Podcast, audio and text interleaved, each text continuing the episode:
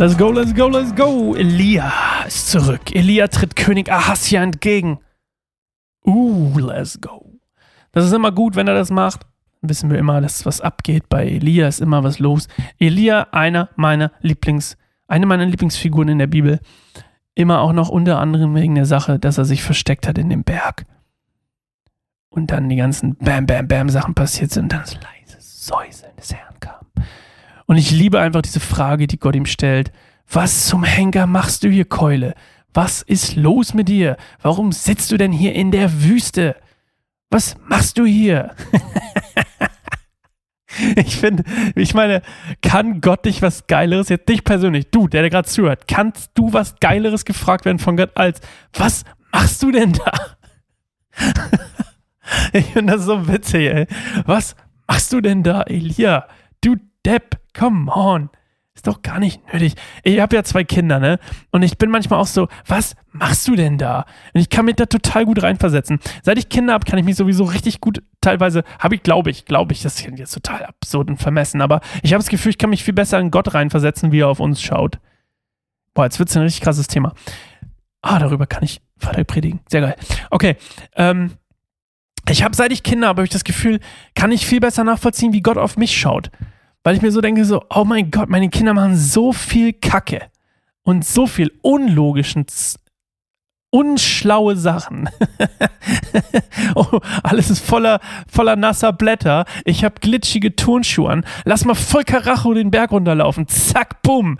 Und dann denkst du dir als Papa irgendwie so, was machst du da, ey? Ich, also, okay. Vor allem, wenn ich vorher noch sage, ist übrigens glitschig hier. Naja, egal. Auf jeden Fall, Elia tritt gegen König Asja an, oder er tritt ihm entgegen, besser gesagt. Mensch, habe ich zwei Minuten gesabbelt und ihr habt nicht mal was von der Bibel gehört. Wir lesen mal 1. Könige, 2. Könige, uh, 1, 1 bis 18.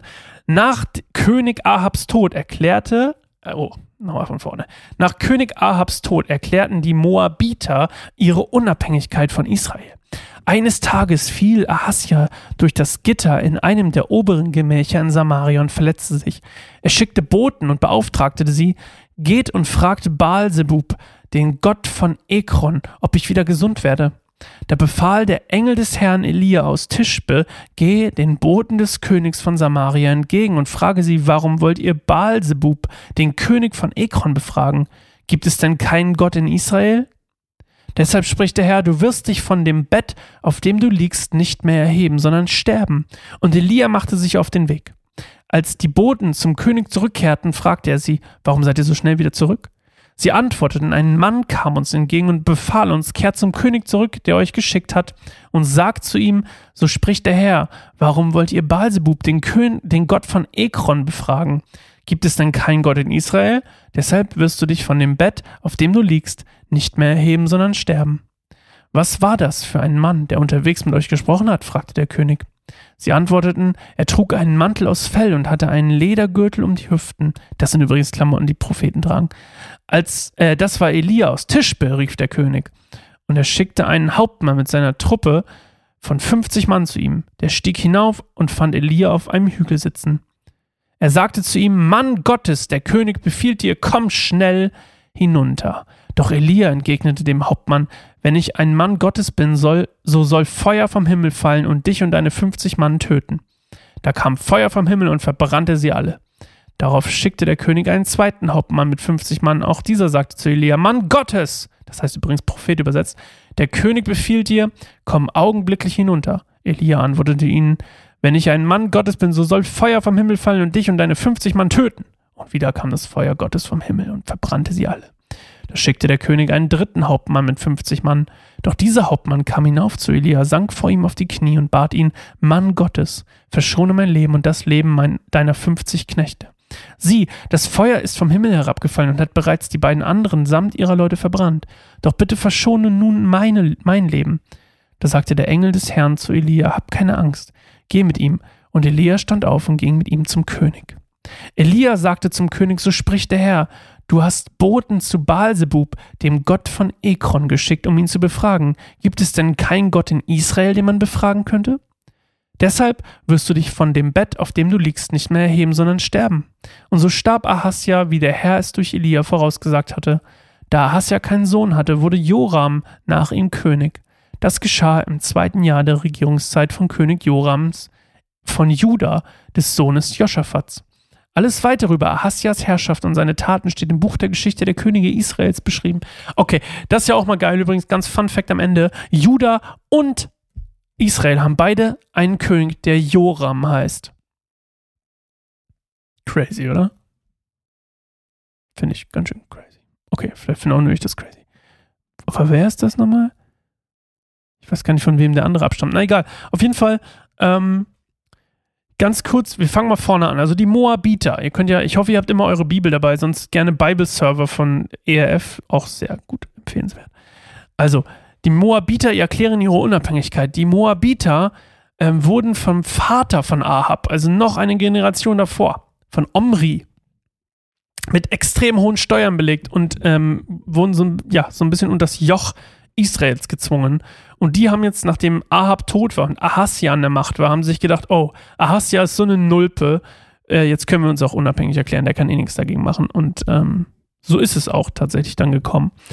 Und ähm, Ahasja, der fällt, der verletzt sich, fällt durch so ein Gitter und ist schwer verletzt und ähm, kann sich nicht mehr so richtig bewegen und will jetzt Baalsebub befragen, den Gott von Ekron. Baalsebub übrigens übersetzt, äh, das war eine, Le wie diese ganzen Baal-Götter, ähm, war übersetzt der Herr der Fliegen. Und äh, wahrscheinlich wurde aber, also so wird er hier in der Bibel genannt, die wahrscheinlich Originalschreibweise war Baalsebul. Das hieß nämlich erhöhter Herr, also quasi der höchste der Herren oder wie auch immer. Und ähm, ja, ihm wurden auf jeden Fall Heilungskräfte zugeschrieben, so wie dem, ihr erinnert euch an den ersten Baal Merkut, dem wurde gesagt, du bist der Gott des Regens. Und dann hat der Baal Merkut gesagt, na gut, dann bin ich ja der Gott des Regens und der Fruchtbarkeit, aber ich kann leider nichts. Und deswegen gab es ja damals die Dürre und die Hungersnot und dann die äh, Ereignisse auf dem Berg Kamel. Ich hoffe, ihr erinnert euch. Und ähm, ja, dass quasi Ahasja jetzt diesen Baalsebub äh, fragen möchte nach Heilung und nicht Jahwe, das zeigt, dass er auch wiederum wie sein Papa, und das haben wir ja schon vorher gelesen, eigentlich nicht bei Gott, bei Jahwe ist, sondern auf den gleichen ja, falschen Wegen wie sein Papa. Und ähm, dann schickt er diese, diesen Hauptmann mit 50 Mann, um ihn runterzuholen, um Elia runterzuholen vom Berg, der ja vorher die Nachricht hatte, ne, für, die, für diese Boten. Und ähm, ja, wie gesagt, Ahasja ist sauer, dann will er den Elia holen und ähm, Elia steht auf diesem Berg. Übrigens, witzigerweise ist ja fast so wie bei Kamel, ne? Fällt mir gerade auf. Da ist da auch Feuer vom Himmel gefallen und hat dann dieses Opferlamm angezündet. Und in dem Fall halt die, ähm, die, den Hauptmann und seine 50 Leute. Und dann kommt der zweite und der wird auch angezündet. Und der dritte, der ist aber gläubig und der glaubt an Jahwe und sagt: Mensch, Mensch, verschon uns doch bitte. Wir glauben, ähm, dass äh, das nicht nötig ist, dass du uns umbringst. Weil sie ihn gar nicht äh, entführen oder verschleppen wollen. Und dann geht er einfach freiwillig mit, weil der Engel des Herrn ihm sagt: Mensch, hier, geh mal mit. Und ähm, das ist auch immer geil, dieser, wenn der Engel des Herrn, der kommt gar nicht so oft, wie man denkt, weil ich dachte immer, mein Gott, dieser Engel des Herrn, der kommt ja dauernd. Und das stimmt stimmt ein bisschen, aber nicht ganz. Der erscheint einfach immer nur sehr, sehr ausgewählten Leuten. Ich sag mal ein paar, der, der von Elia in der Riege sind. Abraham ist der Engel des Herrn erschienen, Mose und unter anderem Gideon, äh, Jakob und ähm, Josef. Und das sind schon so ein paar, so ein paar, ich sag mal, die, die Wolfgang Petris der, der Bibel, sozusagen. Also die, die, die, die oberste Riege der Schlagermusik sozusagen. Und das war ein dummer Vergleich. Egal, ist mir gerade aber so eingefallen. Und äh, immer wenn der Engel des Herrn erscheint, äh, äh, leitet das eine, ja, eine wichtige Offenbarung ein. Und in dem Fall, dass Asja, Ahasja ähm, sterben wird. Und ähm, ich habe einen total tollen Satz gefunden oder eine, eine witzige Sache. Und zwar, Ahasja, äh, bin ich nicht drauf selber aufgekommen. Ahasja hat quasi, wollte eine Botschaft von Baalsebub von seinen, von seinen Boten hören.